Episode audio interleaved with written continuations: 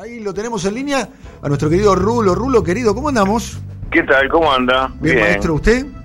Bien, bien, siguiendo estos temas, la gente que despide, que baja salario. Qué bueno sería que, por ejemplo, McDonald's le hubiera ofrecido trabajar para, en función de la crisis, recomponerse, dedicar a hacer otro tipo de productos, alimentación, digamos, están en un rubro fundamentalísimo. Sí, se puede proveer de viandas quizás a sectores que lo necesitan. Por ejemplo, ahí tenés un ejemplo clarísimo. ¿No? ¿Sí? Proveer de viandas, mirá vos. Por ejemplo, digo, viandas quizás no las hamburguesas, porque no sé si son del todo saludables. Habrá que discutir con un experto en eso, con un nutricionista, pero quizás reconvertir parte de su estructura para ayudar en estos momentos, ¿no? De hacer alimentos saludables, por ejemplo, sería parte de la reconversión, pero no sé si estarían tan dispuestos a reconocer una cosa así, pero sí, la verdad que sí, son instalaciones que se podrían, y aparte lo que le significa la cadena y lo que te resuelve en materia de distribución, digo, no, la verdad que es insólito que estemos discutiendo exactamente lo contrario, ¿no? Es decir, como que los tipos ni siquiera quieren pagarle los sueldos a los pibes, nada, tremendo. Bueno. Rulo, queremos el caso Vicentín y Glencore, esta empresa multinacional suiza. Contanos. Sí, porque en realidad todo tiene que ver con todo. Viste, ayer Guillermo Moreno, otra de las cosas interesantes que te decía es el tema de que él ve una perspectiva de una crisis del sector externo. Es decir, no vamos a quedar sin los dólares, vamos a tener problemas serios después de todo esto, porque se caen o se reduce bastante el tema de las posibilidades de exportación. Uno de los sectores donde no se reduce, o sea sí en cuanto a valores, pero no en cantidades, es el sector de exportador de cereales.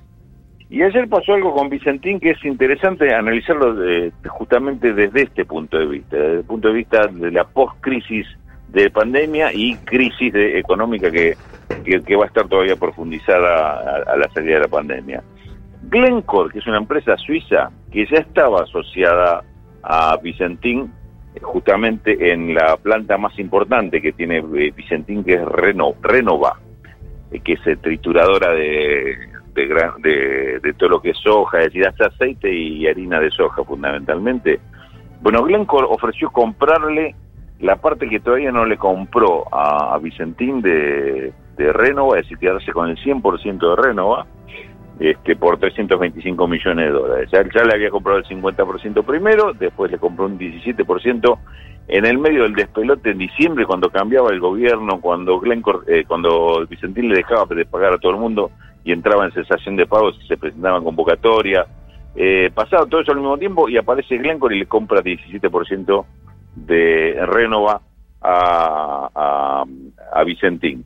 Se quedó con el 66,5%, ahora ofrece por el 33,5% que le falta estos 235 millones. Es decir, se queda con lo principal de Vicentín. Vicentín que deja colgado a sus acreedores, entre los cuales el Banco Nación es el principal, y en el medio de esto estaría desprendiéndose justamente de su principal empresa proveedora de dólares, la que exporta harina y aceite de soja, en rubros en los cuales Vicentín es la primera exportadora mundial, la primera exportadora de Argentina, siendo rubro donde Argentina también es líder mundial en exportaciones.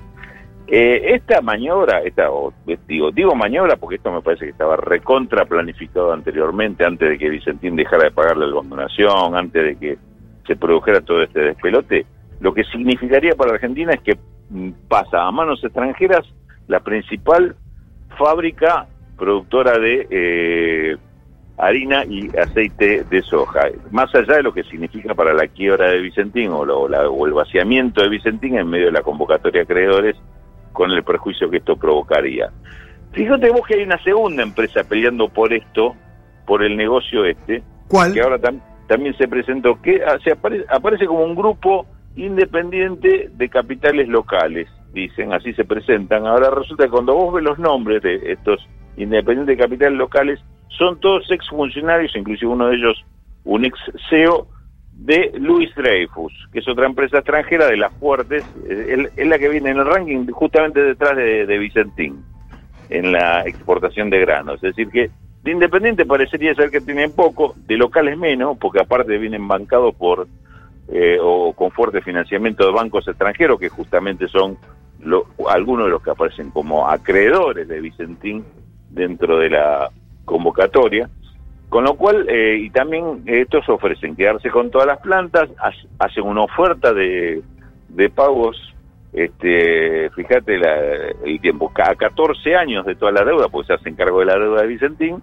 y con una quita del 50%, es decir que se quieren quedar con el negocio presentándose como capitales argentinos, pero en realidad hay una gran empresa francesa, multinacional atrás, peleando por ese negocio, que es una joya para, obviamente, para cualquier capital internacional, el tema de la venta de los derivados de soja de Argentina.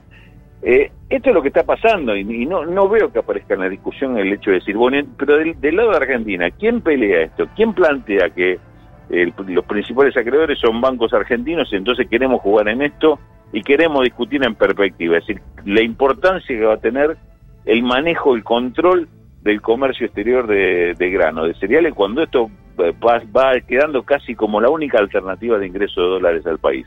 Me parece que estamos en un tema grave y que no se está discutiendo, y no es que por la pandemia esto es un tema secundario, esto es fundamental para discutir cómo, lo que hablábamos ayer, Daniel, cómo salimos de la pandemia, con qué economía salimos, aceptando que esta economía va a tener una caída espectacular, con qué herramientas salimos. Y me parece que acá se está jugando también una carta fuerte, pero no sea cosa que se juegue sin que nosotros nos enteremos, ni siquiera nos den cartas cuando hacen el reparto del mazo, ¿viste? Y la miremos toda de afuera. Bien. Rulo, la seguimos mañana, ¿te parece? Dale, que hay otro temita ahí que te digo con el tema de las cuentas en el exterior, que están apareciendo algunos datos interesantes. Mañana te cuento de qué se trata eso. Tirame el título de eso, a ver. Solamente el título y bajada. El título son 900 cuentas argentinas en el exterior no declaradas por un total de 2.600 millones de dólares. Está en manos de la AFIP. Bien. Y descubren que parte de estos datos ya estaban en manos del gobierno anterior y que jamás lo habían ni siquiera procesado los datos para empezar a fiscalizarlo. 900 cuentas, 2.600 palos, hagan su... El dato es que ninguna cuenta es de menos de $1 millón. Claro. Es decir, el promedio te da 3 millones, algo así, pero digo, son todas cuentas de más de $1 millón. 900, todavía no tengo el dato, sí, empresas o particulares, debe haber de los dos. Bien. En el exterior, esto es información oficial que le pasan de otros países a Argentina, es decir, por estos convenios multilaterales que ya le pasaban al gobierno anterior, pero que ni se enteraban porque ni siquiera abrían cuando les llegaban los datos. Bien. Un abrazo, amigo. Adiós, abrazo. Nos vemos pronto.